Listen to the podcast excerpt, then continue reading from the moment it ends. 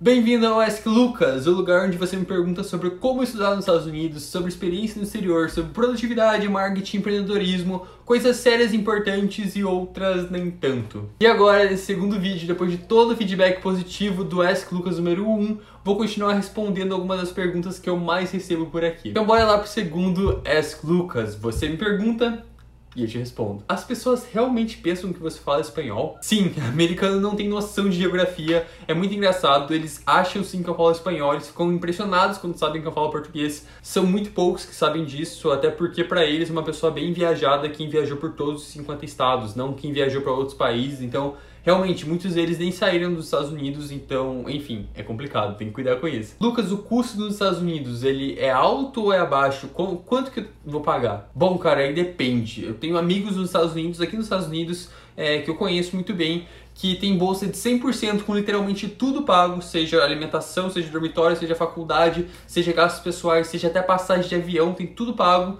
Mas eu também conheço gente que chega a bancar seus quase 100 mil dólares por ano, por cada um desses quatro anos, porque tudo vai depender da sua condição financeira, do local onde você está, dos méritos, das bolsas e do estilo de faculdade, estilo de vida que você vai querer. Então tudo vai depender, cara. Eu não posso te falar assim de frente, mas que é possível conseguir uma bolsa 100% é possível porque eu sei, eu conheço pessoas que têm. Lucas, é verdade que quando você vai para os Estados Unidos você tem um colega de quarto? Você já teve algum colega de quarto? Sim, é verdade. Normalmente quando você vai para os Estados Unidos para uma faculdade ou até para um high school, é possível que você tenha sim um colega de quarto. É, o que eu acho muito legal, eu tive sim um colega de quarto no meu primeiro ano da faculdade.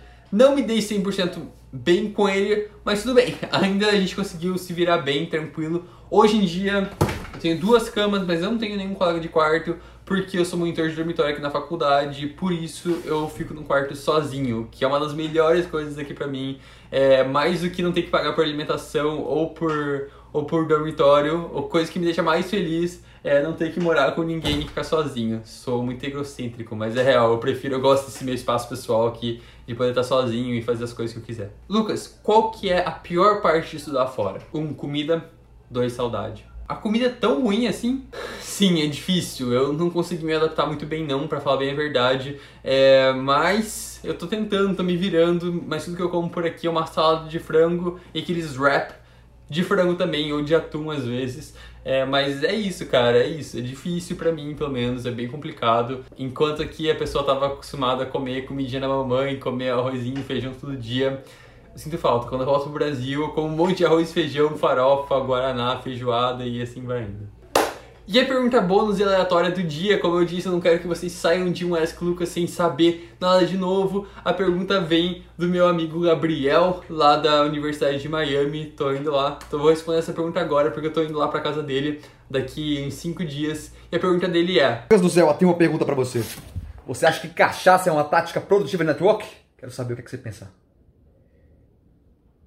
E essa pergunta me fez pensar, por mais zoeira que ela seja, ela me fez pensar porque assim, eu descobri que uma, os maiores é, negócios que eu fiz até agora, é, com 20 anos, agora é 20, hoje é meu aniversário, foram pelo meio do networking, foram pelo meio de conhecer as pessoas. Então, tipo, e obviamente não é totalmente a cachaça, mas sair em festa e tal, porque eu sou muito aqui no meu quarto, fico aqui, vou estudar, vou fazer minhas coisas, vou trabalhar. Enquanto, por outro lado, é muito importante também conhecer outras pessoas. E, claro, é uma das ótimas maneiras de conhecer é saindo e bebendo com as pessoas. Sim, acontece muito no mundo corporativo.